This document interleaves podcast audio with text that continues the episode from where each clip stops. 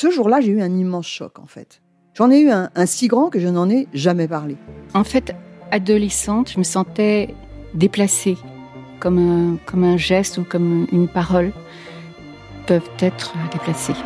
En famille, en amour, au travail, en société, trouve-t-on jamais tout à fait sa place? Ce sentiment d'être en adéquation avec soi-même, de se rapprocher de la personne que l'on a l'ambition d'être. Une carrière pertinente qui nous rend heureux, un entourage qui nous aime pour ce que nous sommes, une vie qui nous ressemble ou tout du moins nous trahisse le moins possible. Parfois, ce sentiment de cohérence arrive vite, parfois plus tard, quelquefois jamais. Le plus souvent, il se déplace par vagues. Je suis Marion Ruggieri et dans le podcast Les Vagues, un tout nouveau podcast de Elle, j'interrogerai des personnalités sur le moment où elles se sont senties à leur place pour la première fois, mais aussi le moment où elles se sont senties déplacées. Je me rendrai chez elles ou dans un lieu cher à leurs yeux pour qu'elles me racontent ce jour fondateur où elles se sont dit ⁇ Là, je suis bien, je suis là où j'ai toujours voulu être, et c'est moi. Découvrez et écoutez les vagues à partir du 24 octobre sur toutes les plateformes de podcast. Bonne écoute. Hiring for your small business? If you're not looking for professionals on LinkedIn, you're looking in the wrong place. That's like looking for your car keys in a fish tank. LinkedIn helps you hire professionals you can't find anywhere else, even those who aren't actively searching for a new job but might be open to the perfect role. In a given month, over 70% of LinkedIn users don't even visit other leading job sites. So start looking in the right place. With LinkedIn, you can hire professionals like a professional. Post your free job on linkedin.com slash people today. C'est mon histoire. Trentenaire abonné au fiancé désastreux, Castille a enfin rencontré Olivier, l'homme qui répondait à toutes ses attentes. Et elle n'en a pas voulu. Je me souviens que dans un film, il y a une réplique qui m'avait beaucoup marqué. La nana devait rompre avec un mec tellement génial et on sentait la honte qui l'envahissait à chaque mot, tu sais.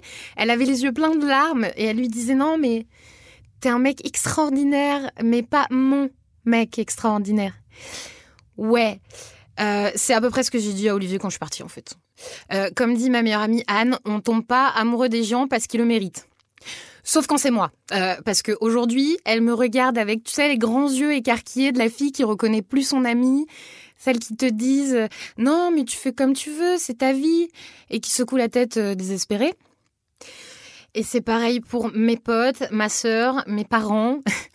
en fait, j'ai l'impression d'avoir le monde entier qui me hurle comment t'as pu jeter ce mec génial? Et je sais pas, je me le demande aussi quand même un peu parfois.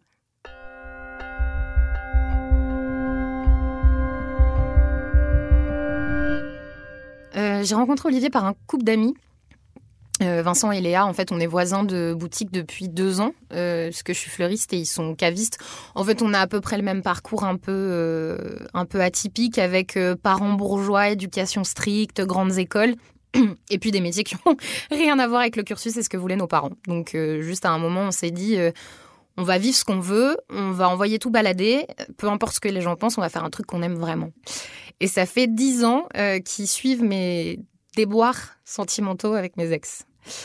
Et euh, on tient ensemble un cahier euh, des phrases foireuses de mes, de mes ex. Voilà, c'est sympa. Entre euh, celui qui me quitte en me disant non, je le sens plus trop, ou celui qui me sort un jour, moi j'ai super envie d'un môme, mais pas avec toi. Ouais, pourquoi pas. Du coup, du coup, avec le temps, j'ai fini par me renfermer un peu sur moi-même parce que je- j'en ai quand même pris pas mal plein la gueule. Du coup, quand Vincent m'a proposé un espèce de rendez-vous arrangé, euh, j'ai senti arriver le truc. Je me suis dit j'y vais pas parce que généralement ça marche pas et encore moins quand c'est moi. Euh, mais bon, après je me suis dit euh, allez vas-y essaye, laisse-toi attendrir, tente le coup. Alors, je me suis laissée attendrir parce que le mec était quand même, paraît-il, extraordinaire, client et ami de Vincent et Léa.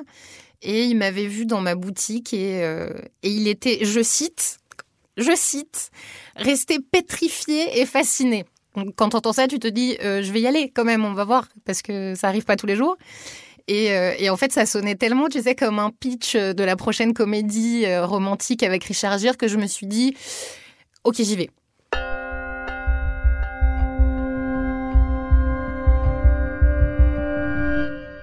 Donc le dîner a lieu euh, chez ma meilleure amie, qui a euh, quand même pris soin d'inviter tous les gens du département, histoire que je sois pas trop mal à l'aise. Donc résultat, j'ai mis trois heures à lui parler. Et on m'a souvent demandé ce que j'avais ressenti euh, la première fois que je l'ai vu. Parce que, en fait, pour les experts en relations amoureuses, c'est-à-dire les gens qui sont déjà en couple, eux, il paraît que c'est hyper important. Le premier regard, c'est le truc. S'il se passe rien, t'as rien, t'as pas d'histoire. J'aurais, peut-être dû me méfier quand même du coup parce que j'ai pas ressenti euh, quelque chose de particulier quand je l'ai vu. Il était beau, hein, il, est beau, tu vois. Euh, bel homme, quarantaine d'années, euh, avocat d'affaires associé dans un grand cabinet. il est calme, assez drôle, sûr de lui. Petit côté Bradley Cooper, tu vois, avec les yeux bleus. Bon, du coup, on s'est assez rapidement échangé nos numéros de téléphone. Euh, et, j'ai dit à Vincent, qui était très content de nous avoir vus discuter aussi longtemps, que j'allais lui laisser une chance, même s'il s'engageait à rien.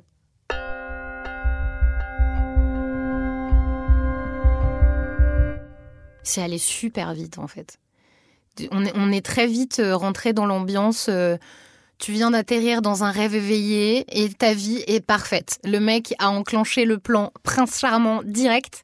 Le lendemain matin, le lendemain matin, il dépose un petit déjeuner complet à ma boutique, café, croissant, jus d'orange pressé, tu vois, bien le truc. Il pose le plateau et il repart pour pas me déranger et me laisser bosser. Tu te dis, mais qui fait ça? Après, il m'a fait la cour pendant dix jours. Mais la cour, tu vois, en mode euh, hyper old school. Euh, il m'emmenait dîner, il me ramenait devant ma porte, il me baisait la main en disant qu'il avait envie de moi, et il repartait. Je me réveillais le matin et je me suis dit, à un moment, je vais découvrir le truc que personne n'a vu, tu vois. Le mec, euh, je sais pas, il mange des enfants, il est amoureux de sa mère, il collectionne les pins. Euh, il y, a, y a un truc, il y a forcément un truc. Mais non, en fait, il n'y en a pas. Le premier baiser, ben, pour continuer, en fait, sur la lancée de cette histoire, c'était sous la pluie, en rentrant du cinéma. Voilà. Première nuit d'amour pendant un week-end à Rome. Première grande déclaration le lendemain matin. Non, c'est, je te jure, c'était tellement parfait que même TF1 aurait pas voulu de mon histoire pour un prime time.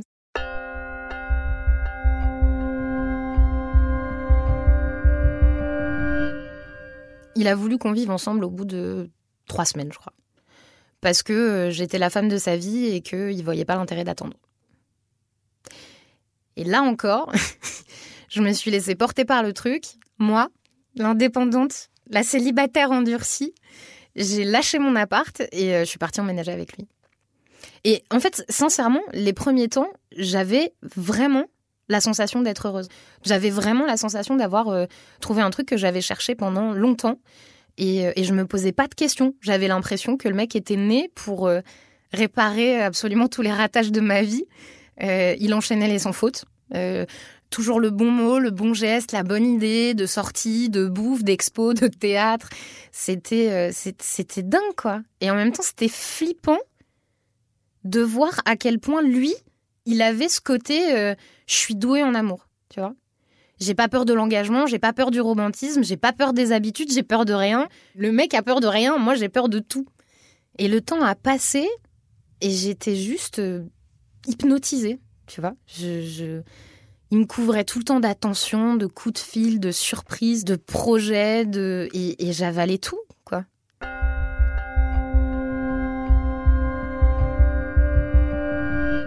Et alors, ma famille, mes amis, je, j'en parle pas, hein, ça y est, pour eux, j'étais, voilà, j'étais devenue quelqu'un, j'avais un mec, euh, j'avançais, je construisais. Voilà, les gens m'ont dit ça. Les gens m'ont dit c'est bien, tu construis et tout. Ouais, c'est super. C'est, il faisait l'unanimité. De toute façon, tu le présentes à n'importe qui, tout le monde l'aime. Mais c'est normal, tu, tu peux pas faire autrement en fait. Et, alors, ma meilleure amie, à chaque fois que je lui parlais, j'entendais euh, oh, J'aimerais seulement être à sa place, c'est super. Mais du coup, j'avais oublié, moi, de me poser la seule question qui valait vraiment le coup en fait, c'était est-ce que moi, j'étais amoureuse de lui? Est-ce que moi, j'avais vraiment envie d'être avec lui? Et à partir du moment où j'ai eu ce tout petit déclic et où j'ai commencé à m'autoriser à me poser la question, je, me suis tout pris dans la gueule hyper violemment en fait.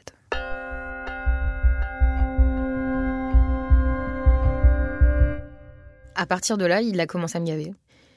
Plus il était génial, et plus j'avais envie de le tuer. Mais en fait, j'étais en colère contre moi parce que j'avais un type formidable en face de moi et que j'étais juste incapable de l'aimer. Je me souviens d'un soir où je suis arrivée euh, chez Vincent et Léa et j'étais hyper énervée contre lui. J'avais. Euh, c'était quoi? Euh, J'étais énervée parce qu'il m'appelait systématiquement par un nom de fleur. Ça, ça, m'a énervée. J'avais droit à mon myosotis, ma rose, mon géranium. Je devenais dingue en fait. Et là, je vois mes potes complètement hallucinés qui me disent le gars veut te faire un enfant avant la fin de l'année et toi tu deviens dingue parce qu'il t'appelle mon géranium. Mais tout va bien.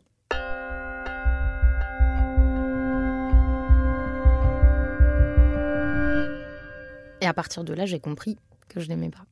Et euh, j'avais pas de raison de rester plus longtemps, même si je me sentais hyper coupable. Et euh, je suis restée un mois quand même encore après ça parce que parce que j'arrivais pas à, formuler ce que je ressentais. Comment tu veux dire à quelqu'un t'es super mais je me casse en fait. non, ça marche pas. Donc euh, je repensais à ma mère, tu sais, très réconfortante, qui m'avait dit mais fais un effort. Tu vas pas en retrouver un autre comme ça avant un moment. ouais, mais non. Euh, donc je, me suis réellement forcée pendant quatre semaines avec euh, des moments juste de, de pure folie où je me disais mais je, vais avoir cet enfant, je vais l'épouser et je vais m'habituer. Et je, repensais, tu vois, à mes ex complètement foireux. Et, je me suis dit, mais putain, ma mère, elle a raison. Le mec peut pas être un mauvais choix. Et, tant pis, je me passerai d'amour, je suis avec un type super et, ça ira très bien. Et je sais qu'il y a des gens euh, qui vivent avec, avec d'autres et qui les aiment pas vraiment. Et, ils ont sans doute plein, plein de super bonnes raisons, parce qu'en fait, chaque histoire, est, chaque histoire est différente, chaque histoire est unique, et, les gens ont tous des raisons euh, d'être ensemble. Mais en vrai, depuis qu'on n'est plus ensemble, je me suis jamais sentie aussi heureuse. Je suis seule, hein, et je ne sais pas si je trouverais la personne qu'il me faut, si je trouverais vraiment l'amour et si je trouverais ce que je cherche. Je vis chez ma sœur, je galère, j'ai pas d'appart, euh, j'ai brisé le cœur du dernier prince charmant qui restait sur la terre. Je vois bien que tout le monde me regarde comme si j'étais la dernière des connes et comme si j'étais en train de rater ma vie. Mais c'est pas grave. Je suis bien. Je sais que j'ai fait le bon choix. Et même si je trouve pas l'amour, c'est pas grave. Parce que demain, je me dirai jamais que j'ai vécu ma vie par défaut. C'est mon histoire. Les confidences d'électrices s'écoutent désormais sur elle.fr.